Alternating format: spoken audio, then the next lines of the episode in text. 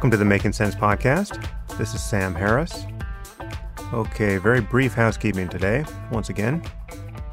Just a reminder that if you're using the Waking Up app, your reviews and feedback are greatly appreciated. Please put reviews in the App Store and please send detailed feedback, whether it's feature requests or bug reports, directly to us at info at wakingup.com. And again, all of that is super helpful. Okay. Well, today I'm bringing you the audio from my live event with Danny Kahneman at the Beacon Theater in New York a couple of weeks back. This was a sold out event in a very cool old theater. I'd actually never been to the Beacon before, but it has a storied history in music and comedy. Anyway, it was a great pleasure to share the stage with Danny. Daniel Kahneman as you may know, is an emeritus professor of psychology at Princeton University and also an emeritus professor of public affairs at Princeton's Woodrow Wilson School of Public and International Affairs. He received the Nobel Prize in Economics in 2002 for the work he did on decision making under uncertainty with Amos Tversky. Unfortunately, Tversky died in 1996, and he was a legendary figure who would have certainly shared the Nobel Prize with Danny had he lived longer. They don't give the Nobel posthumously. In any case, I think it's uncontroversial to say that Danny has been the most influential living psychologist for many years now, but he's perhaps best known in the general public for his book, Thinking Fast and Slow, which summarizes much of the work he did with Tversky. Michael Lewis also recently wrote a biography of the Kahneman Tversky collaboration, and that is called the Undoing Project. Anyway, Danny and I covered a lot of ground at the Beacon. We discuss the replication crisis in science, systems one and two, which is to say automatic and unconscious cognitive processes, and more conscious and deliberative ones. We talk about the failure of intuition, even expert intuitions, the power of framing, moral illusions, anticipated regret, the asymmetry between threats and opportunities, the utility of worrying, removing obstacles to wanted behaviors, the remembering self versus the experiencing self, improving the quality of gossip, and many other topics. Anyway, Danny has a fascinating mind, and I think you'll find this a very good introduction to his thinking. Of course, if you want more, his book, Thinking Fast and Slow, also awaits you if you haven't read it. And now I bring you Daniel Kahneman.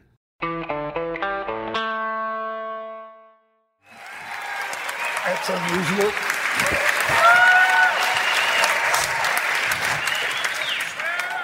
Well, well, thank you all for coming. Really an honor to be here. It's a Danny, it's a special honor to be here with you, so thank you for coming. My pleasure. Uh,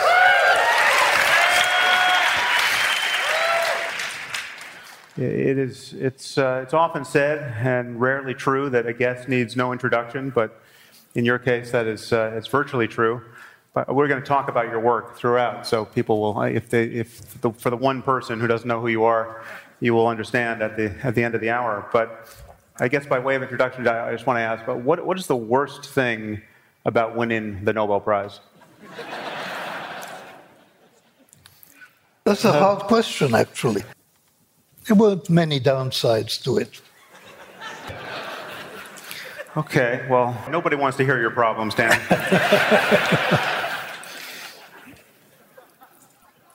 so, how would you, how do you think about your body of work? How do you summarize the intellectual problems you have tried to get your hands around? You know, it's been just a series of problems that occurred that I worked on. There was no big program. When you look back, of course, I mean, you see patterns and you see ideas that have been with you for a long time, but there was really no plan. I was, you know, you follow, you follow things, you follow ideas, you follow things that you take a fancy to. Really, that's the story of my intellectual life. It's just one thing after another. Judging from the outside, it seems to me that you have told us much of what we now think we know about cognitive bias and cognitive illusion. And really the, the, the picture is, is of human ignorance having a kind of structure. It's not, it's not just that we get things wrong, we get things reliably wrong. And because of that, whole groups, markets, societies can get things wrong because the, the errors don't cancel themselves out. I mean, bias becomes systematic, and that obviously has, has implications that, are, that touch more or less everything we care about. Let, us just, I want to track through your work you know, as presented in, in your, now famous and well read book, Thinking Fast and Slow. Uh, and I just want to try to tease out what should be significant for all of us at, the, at this moment because uh, you know, human unreason, unfortunately, becomes more and more relevant, it seems, uh, and we don't get over these problems. Uh, and I guess I wanted just to, to, to, begin to ask you about a problem that's very close to home now, this, what is called the, the replication crisis or reproducibility crisis in science, in particular social sciences and in particular psychology. And for those in the room who are not aware of what has happened and how dire this seems, it seems that when you go back to even some of the most celebrated studies in psychology, their reproducibility is on the order of 50, 60% in the best case. So there was one study done in that took 21 papers from Nature and Science, which are the most highly regarded journals, and reproduced only 13 of them. And so I, I just, let's, let's talk about the problem we face in even doing science in the first place? Well, I mean, you know, the, the key problem and the reason that this happens is that research is expensive. And it's expensive personally, and it's expensive in terms of money. And so you want it to succeed. So when you're a researcher, you know what you want to find. And, and that creates biases that you're not fully aware of. And I think a lot of this is simply self delusion. That is, uh, you know, there is a concept that's known as p hacking, which is people very honestly deluding themselves about what they find. And there are several tricks of the trade that, uh, that you know people know about them. You are going to do an experiment so instead of having one dependent variable where you predict the outcome you take two dependent variables. And then if one of them doesn't work you stay with the one that does work. spare. Uh, you does uh, you, you do that and things like that a few times then it's almost guaranteed that your research will not be replicable. Mm. And that happens, it was first discovered in medicine. I mean, it's more important in medicine than it is in psychology, where somebody famously said that most published research in medicine is false.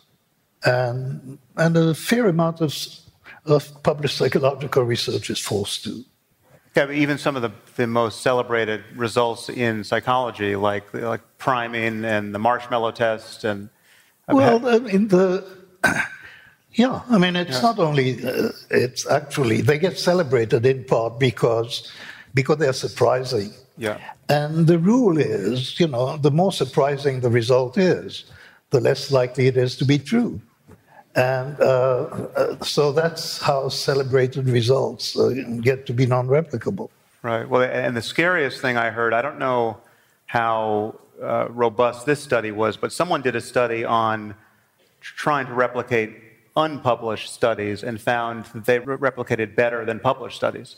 Did you hear this? I don't think that's replicable. Oh, yes, okay, yeah. Let's hope not. Uh, Let's talk about system one and two. These are the structures that give us so much of our, uh, what can be a, di- a dispiriting picture of human rationality summarize for us what, what, are, what are these two systems you, you well, talk about? I mean, before starting with anything else, there are clearly two ways that ideas come to mind. I mean, so if I say two plus two, then an idea comes to your mind. You haven't asked for it. It's you're completely passive, basically. Something happens in your memory. If I ask you to multiply, you know, 24 by 17 or something like that, you have to work to get that idea. So it's that dichotomy between the associative, effortless, mm. and the effortful. Uh, and that is phenomenologically obvious. You start from there. And wh- how you describe it, and whether you choose to describe it in terms of systems, as I did, or in other terms, uh, that's already a theoretical choice. And in my view, theory is less important than the basic observation of you know that that there are two ways for ideas to come to mind and and then you have to describe it in a way that that will be useful and what i mean by that is you have to describe the phenomena in a way that that will cause help researchers have good ideas about facts and about experiments to run.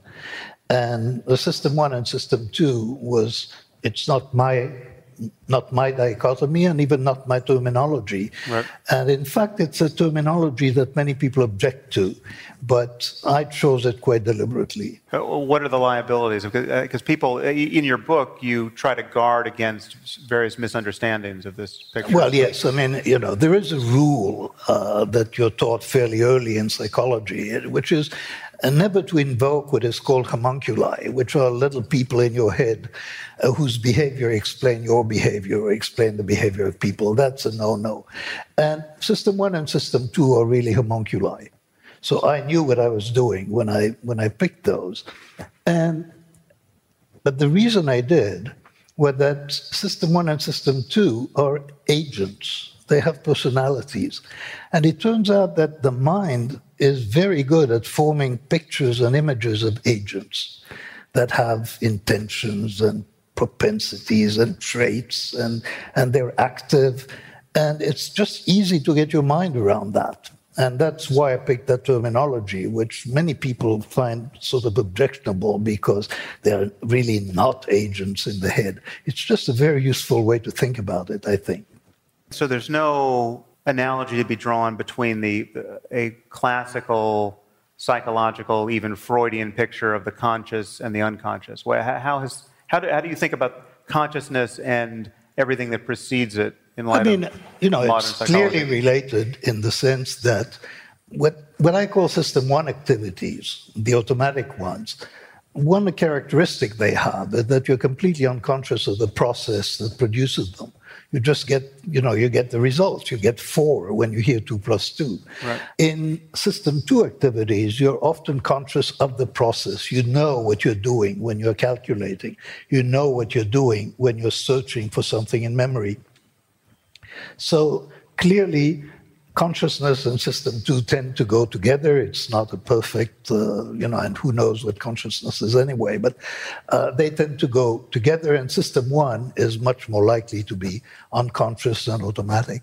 Neither system is a perfect guide toward tracking reality, but system one is. It's, it's very effective in many cases, otherwise, we w- it wouldn't have evolved the way it has. But I guess uh, maybe let's start with a picture of where our intuitions are reliable and where they reliably fail. How do, how do you think about the utility of intuition? I'll say first about System One that our representation of the world, most of what we know about the world, is in System One. We're not aware of it, so that we're uh, we're going along in life with producing expectations or, or, or of being surprised or not being surprised by what happens, all of this is automatic. We're not aware of it. Mm. So, uh, most of our thinking, system one thinking, most of what goes on in our mind goes on and we're not aware of it. So, that's, uh, and intuition is defined as, you know, knowing or rather thinking that you know something without knowing why, why you know it or without knowing where it comes from. And and it's fairly clear, uh, actually, I mean, that's a digression, but uh, there is a guy named Gary Klein, a psychologist, who really doesn't like anything that I do. Mm. And he, he how does, is, your, how does your system one feel about that? I like Gary a lot, actually. So, uh, but he believes in intuition and in expert intuition, and he's a great believer in, and he has beautiful data showing, uh, beautiful observations of mm. expert intuition. So he and I, I invited him actually to try and figure out our differences because obviously I'm a skeptic. So where intuition marvelous and where is it flawed? And we worked about we worked for six years before we came up with something, and we published an article called "The Failure to Disagree" because, in fact, uh, there is a fairly clear boundary about when you can trust your intuitions and when you can't. Mm. And, and I think that's summarized in three conditions. The first one is the world has to be regular enough. I mean, first of all, intuition is recognition. And that's Herbert Simon said that. You have an intuition, it's just like recognizing, you know, that it's like a child recognizing what a dog is. Uh, it's it's right. immediate. Now, in order to recognize patterns in reality, which is which is what true intuitions are, the world has to be regular enough so that there are regularities to be picked up. Uh, then you have to have enough exposure to those regularities to have a chance to learn them. And third, it turns out that intuition depends critically on the time between when you're making a guess and a judgment and when you get feedback about it. The feedback has to be rapid. And if those three conditions are satisfied, then eventually people develop intuition so that the chess players chess is a prime example where all three conditions are satisfied. So after, you know, many hours, I don't know 10,000 or not, but many hours, a chess player will have intuitions. All the ideas, all the moves that come to his or her mind are going to be strong moves. That's intuition. Right. So, so the picture is one of intuition. I mean, there, there are intuitions that are more innate than others, or we're so primed to learn certain things innately that that we, no one remembers learning these things, you know, recognizing a human face, say. But much of what you're calling intuition was at one point learned. So intuition is trainable. There are experts in various domains, chess being a, a very clear one, that develop what we consider to be expert intuitions. And yet, much of the story of the blind spots in our rationality is a story of the failure of expert intuition. So, uh, to what, well, where, do you see the frontier of trainability here? I mean, I think that what happens is that when those conditions are not satisfied, people have intuitions too. That is, you know, they have ideas that come to their mind with high confidence and they think they're right. And so the, I've, the main I've, thing. I've met these people. Yeah, I mean, you know. Uh, we've we've all met them, and we see them in the mirror, and you know that's uh, so. Uh, the it turns out you can have intuitions for bad reasons, you know. So it all it takes is a thought that comes to your mind automatically and with high confidence, and you'll think that it's an intuition, and you'll trust it. And but the correlation between confidence and accuracy is not high. That's you know one of the saddest things about the human condition. You can be very confident in some in ideas and the, the correlation. You shouldn't trust your confidence. Well, so but but that so that's just you know yes a, a depressing but fascinating fact that the signature of a high probability that you are correct is what you feel while uttering that sentence. I mean, so psychologically, confidence is the marker of your credence in whatever proposition it is you're, you're entertaining. And yet, we know they can become totally uncoupled and often uh, are uncoupled. Given what you, what, what you know or think you know scientifically, how much of that bleeds back into your life and changes your your uh, your epistemic attitude? You know, like, I mean, mm-hmm. yeah, do you Mine hedge, personally? Yeah, do you, do you, hedge your bet? Uh, how, how is Danny Kahneman different given what he has, has understood about science? Not at all. Not at all. I mean, well, well I mean, it's, it's, even more depressing than I thought. I, you know, in terms of think, you know, my intuition's better than being better than they were. No, and furthermore, I have to confess, I'm also very overconfident. So uh, even that I haven't learned. Right. So, so, so what do you, what it's, hard to get rid of uh, those things. You're just issuing a, a, long string of apologies. I mean, how do you get through life? Because you you should know better. If anyone should know better, you should know better. Yeah, but I don't I don't really feel guilty about it. So I. uh, so, so how hopeful are you that we can improve? How hopeful are you that an individual can improve, and how hopeful are you that we can design systems of conversation and incentives that can make some future generation find us more or less unrecognizable in our stupidity and Well, uh, you know, I, I should preface by saying that I'm not an optimist in general, but I'm certainly not an optimist about those those questions. Right. I, I don't think that, you know, I'm a case study because I've been studying that stuff for more than 50 years, and I don't think that my intuitions have, have really significantly improved. I can catch sometimes, and that's, that's important. I can catch, recognize a situation as one in which I'm likely to be making a mistake. And this is the way that people protect themselves against visual illusions.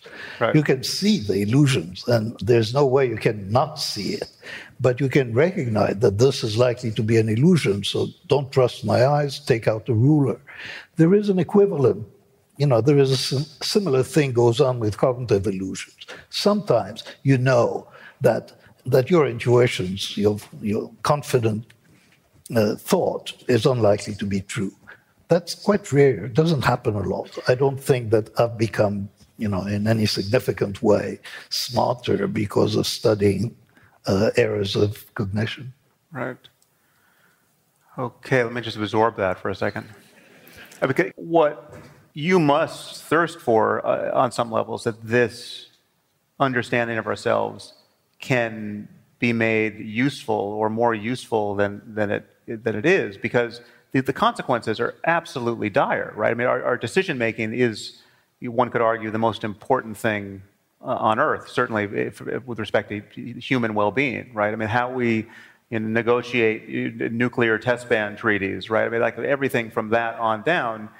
Uh, this is all human conversation, human intuition, errors of judgment, pretensions of knowledge, uh, and sometimes we get it right. And the delta there is extraordinarily consequential. So if I told you that we, over the course of the next 30 years, made astonishing progress on this front, right? So that we, our generation, looks like, you know, bumbling middle, uh, medieval characters compared to what our children or grandchildren begin to f- see as a new norm.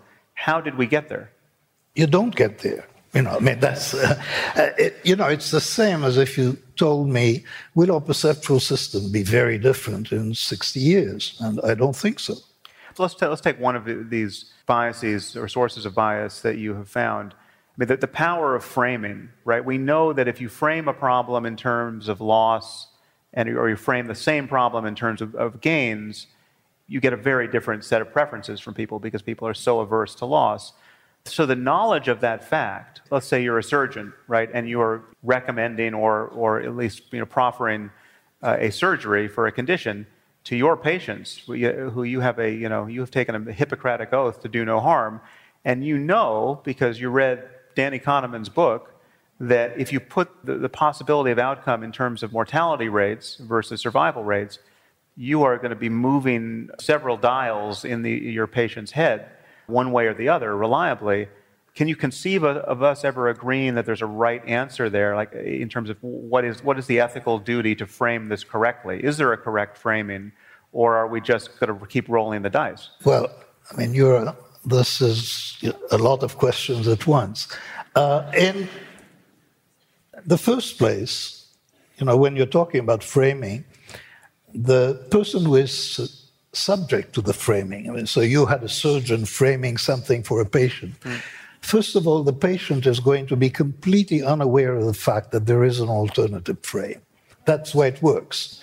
It yeah. works because you see one thing and you accept the formulation as it is given. So that's, uh, that's why framing works.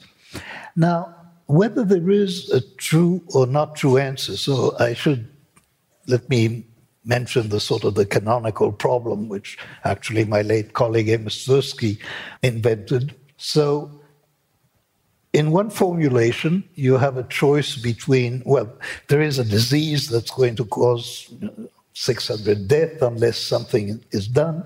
And you have your choice between saving 400 people or a two third probability of saving 600.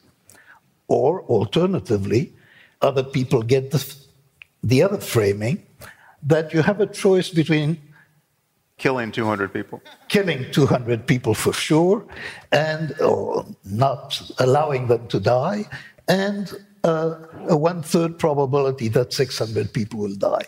Is there a correct answer? Is there a correct frame? Now, the interesting thing is, people, depending on which frame you presented to them, they make very different choices. Yeah. But now you, you confront them with the fact that here, here you've been inconsistent. And some people will deny it, but uh, you know, you, you can convince them this is really the same problem. You know, if, if you save 400, then 200 will die. And then what happens is they're dumbfounded. And it's there are no intuitions. We have clear intuitions about what having about what to do with gains. We have clear intuitions about what, what to do with losses. And when you strip it from that language with which we have intuition, we have no idea what to do. So, you know, what is better when you stop to think about, you know, stop thinking about saving or about, about dying? Well, actually, I've forgotten if that research was ever done. I forgot what the results were. Has the third condition been compared to the first two? What do people do when you give them both framings and for and dumbfound them? I mean, you know, I mean, where, where do the percentages go in, with respect we to? Do, this is not something that you know we've done formally, but I can tell you that I'm dumbfounded. That is, I have absolutely no idea. You know, I have I have the same intuitions as everybody else. You know, when it's in the gains, I want to save lives, right. and when it's in the losses, I don't want people to die. So. Uh, but th- that's where the intuitions are. When you're talking to me about 600 more people staying alive, with a probability two thirds, or, you know, when you're talking about numbers of people living, I have absolutely no intuitions about that. So that is quite common in, in ethical problems and in moral problems, that they're frame dependent. And when you strip the frames away, people are left without a moral intuition. Well, and this is incredibly consequential in when you're thinking about human suffering. So your, your, your colleague, Paul Slovic, has done these brilliant experiments where he's shown that if you ask people to support a charity, you talk about a, you know, a famine in Africa, say, and you show them one little girl attached to a very uh, salient and heartbreaking narrative about you know, how much she's suffering, you get the maximum charitable response. But then you go to another group and you show that same one little girl and tell her story, but you give her a brother, and the response diminishes. And if you go to another group and you give them the, the, little girl and her brother, and then you say, in addition to the suffering of these two gorgeous kids, there are 500,000 suffering children behind them uh, suffering the same famine, then the altruistic response goes to the floor. It's, it's precisely the opposite of what we understand system two should be normative, right? The, the, the bigger the problem, yeah. the more concerned and, and, and charitable we should be. So to take that case, there has to there's a way to correct for this at the level of tax codes and levels of foreign aid and which problems to target.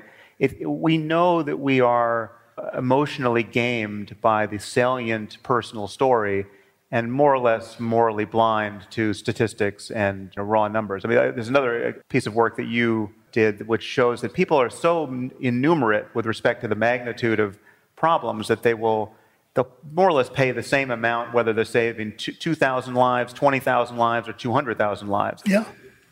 Because basically, and that's a system one characteristic, basically you're saving one life. You're thinking, you have an image, you have stories, and this is what System One works on.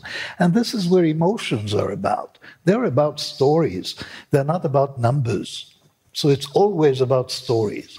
And what happens when you have 500,000, you have lost the story. The story to be vivid has to be about an individual case. And when you dilute it by adding cases, you dilute the emotion. Now, what you're describing in terms of moral, the moral response to this is no longer an emotional response. And this is already, you know, this is this is cognitive morality. This is not emotional morality. You have disconnected from the emotion. You know that it's better to save 500,000 than, than 5,000, even right. if you don't feel better about saving 500,000. So this is passing on to system two. This is passing on to the cognitive system the responsibility for, for action. And, and you don't think that that handoff can be made in a, in a durable way? I think it has to be made by policymakers. And policymakers, you know, we, we hire some people to think about numbers and to think about, about it in those ways. But if you want to convince people that this needs to be done, you need to convince them by telling them stories about individuals mm. because numbers just don't catch the imagination of people. What, what does the phrase cognitive ease mean in your work? Well, it means that some ideas come very easily to mind and others come with greater and greater difficulty to the point of so that's that's what cognitive it's it's also called fluency. Right. It's you know what's what's easy to think about, and uh, there is a correlation between fluency and pleasantness. Apparently, that pleasant things are more fluent; they come more easily. Not always more easily, but yes, they're more fluent. And and fluency is pleasant, so there is that interaction between fluency and pleasure, which I hope replicates so, uh, but so the picture I, I get is of I don't know if you I don't know if you reference this in your in your book. I can't remember, but what happens, what we know from you know split brain studies, that for the most part the left linguistic hemisphere confabulates. It's continually manufacturing discursive stories that ring true to it. And there's in in the case of actual neurological confabulation, there's no reality testing going on. There's nothing. It's just it's telling a story that is being believed. But it seems to me that most of us are in a similar mode most of the time. That there's a very lazy reality testing mechanism coming online, and it's just easy to take your own word for it most of the time. I think this is really, as, as you say, this is the normal state the normal state is that we're telling ourselves stories. Hmm. We're telling ourselves stories to explain why we believe in things. More often than not, retrospectively, in a way that has bears no relationship to the system one uh, bottom up uh, reasons why we feel this way. Yeah. I mean, but you know, for me, the the example that was formative in is what happened with post hypnotic suggestions. So you put somebody under hypnosis and, and you tell them, you know, when I clap my hands, uh, you will feel very warm and, and you'll open a window. And you clap your hands and, and, the, and they get up and open a window. And they know why they opened the window. And it has nothing to do with the suggestion, it comes with the story. They felt really warm and uncomfortable and they needed air and, mm. and they opened the window. Actually, in this case, you know the cause. The cause was a hand was clapped. Is that going to replicate? That one replicates, okay. I'm pretty sure. Okay. You know, I hope so. Yeah. Uh, yeah, I'm sure. Do you have a favorite cognitive error or bias? Yeah. Wh- which, which of your ugly children do you like the most?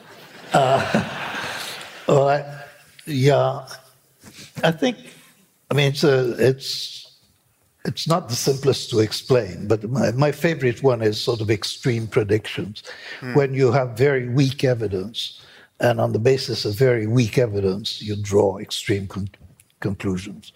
I call it, technically, it's called non regressive prediction, and it's my favorite. Right, right. Where do you see it appearing? Is there an example of it that you? Oh, I mean, you see it all over the place, but one you know, one very obvious uh, situation is in job interviews. So, you know, you, you interview someone and you have a very clear idea of how they will perform. And even when you're told that your ideas are worthless because, in fact, you cannot predict performance or can predict it only very poorly, it doesn't affect it. Next time you interview the person, you have the same confidence uh, interview somebody else. I mean, that's something that I discovered very early in my career. I was, I was uh, an, an, officer in the Israeli army as, as a draftee, and I was interviewing candidates for officer training, and I discovered that I had that uncanny power to know who will be a good officer and who won't be. And I really could tell, you know, interviewing people, I knew their character. You get that sense of, you know, confident knowledge. And then, you know, then the statistics showed that actually we couldn't predict anything. And, and yet the confidence remained. It's a, right. it's a very strange. Right. Well, so there must be a, solution for that. Though. Those yeah. some people following your work must recommend that you either don't do interviews or, or heavily discount them, right? Yeah, that's yeah. absolutely true. Don't do interviews mostly. uh, right. And don't do interviews in particular because if you run an interview, you will trust it too much. So there, are, there have been many cases, you know, studies I don't know about many, but there have been studies in which uh, you have candidates, you have a lot of information about them, and then if you add an interview, mm. it makes your predictions worse. Especially if the interviewer is the one who makes the final decision. Because when you interview, this is so much more vivid than all the other information you have that you put way too much weight on it. Is that also a story about just the power of face to face interaction? And, it's, it's face-to-face interaction. It's immediate. You know, anything that you experience is, right. you know, if you is very different from being told about it. And you know, as scientists, one of the remarkable things that I know is how much more I trust my results than anybody else's. Right. right. So, and and that's true of everybody I know you know, we trust our own results. Why? No reason. All right, then let's talk about regret. Okay. What what is the the power of regret in our lives? How do you how do you think about regret? Well, I think regret is, is an interesting emotion, and it's a, it's a special case of an emotion that has to do with counterfactual thinking.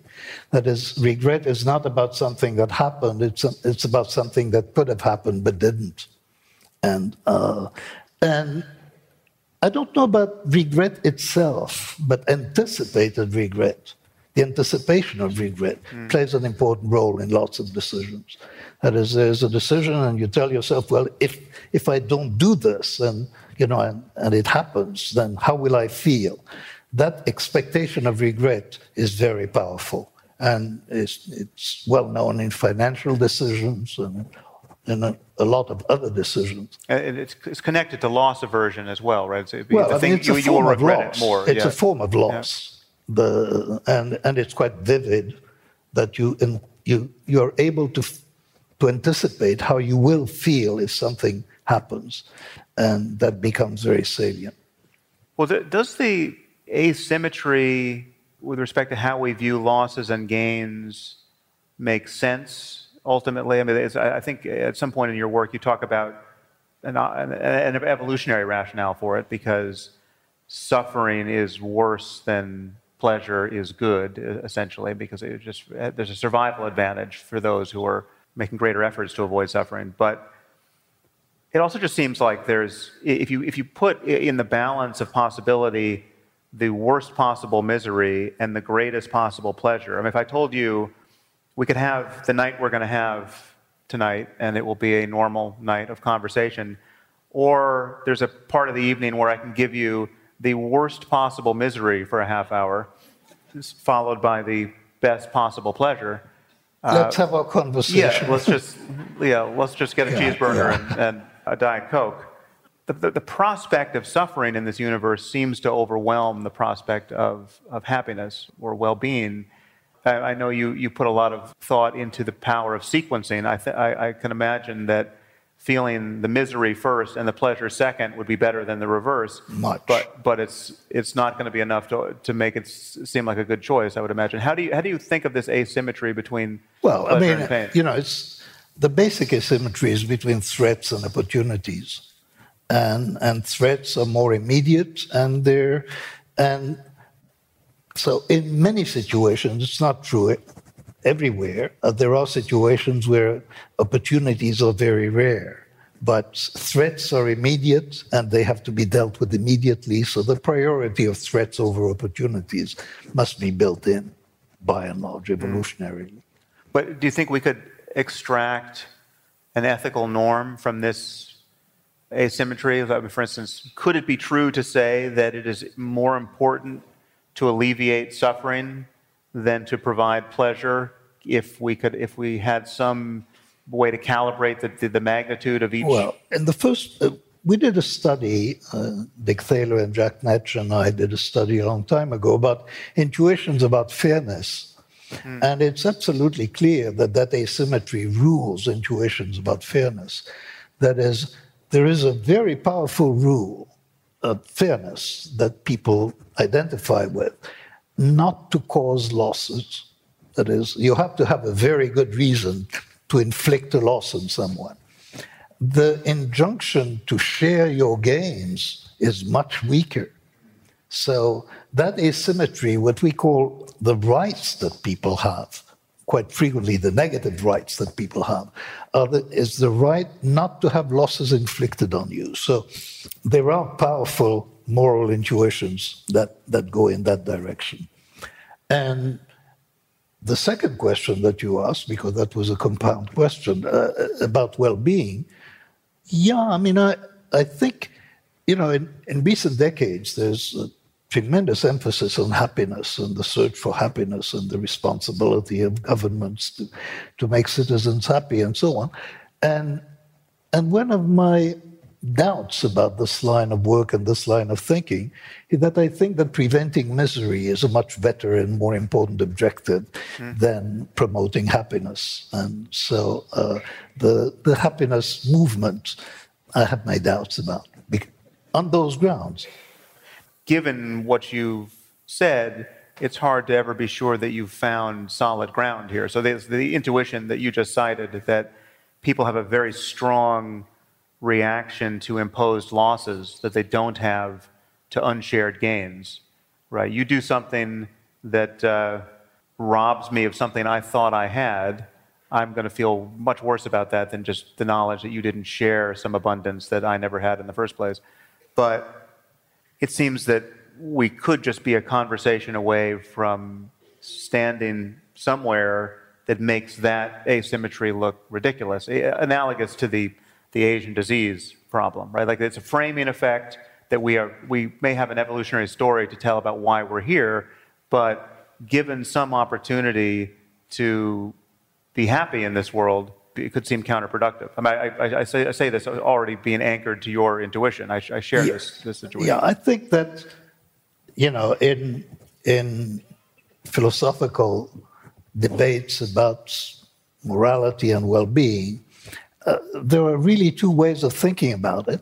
And there is one way about when you're thinking of final states and of what everybody will have. And so you have, and there, there's a powerful intuition that you want people more or less to be equal, or at least not to be too different. But there is another way of thinking about it, which is given the situation and the state of society, how much redistribution do you want to impose? And there, there is an asymmetry because you're taking from some people and giving it to others. And you don't get to the same point. So we have powerful moral intuitions of two kinds, and they're not internally consistent. And loss aversion has a great deal to do with that. So, given that there are many things we want and don't want, and we want and don't want them strongly, and we are all moving individually and collectively into a uncertain future where there are threats and opportunities and we're trying to find our way.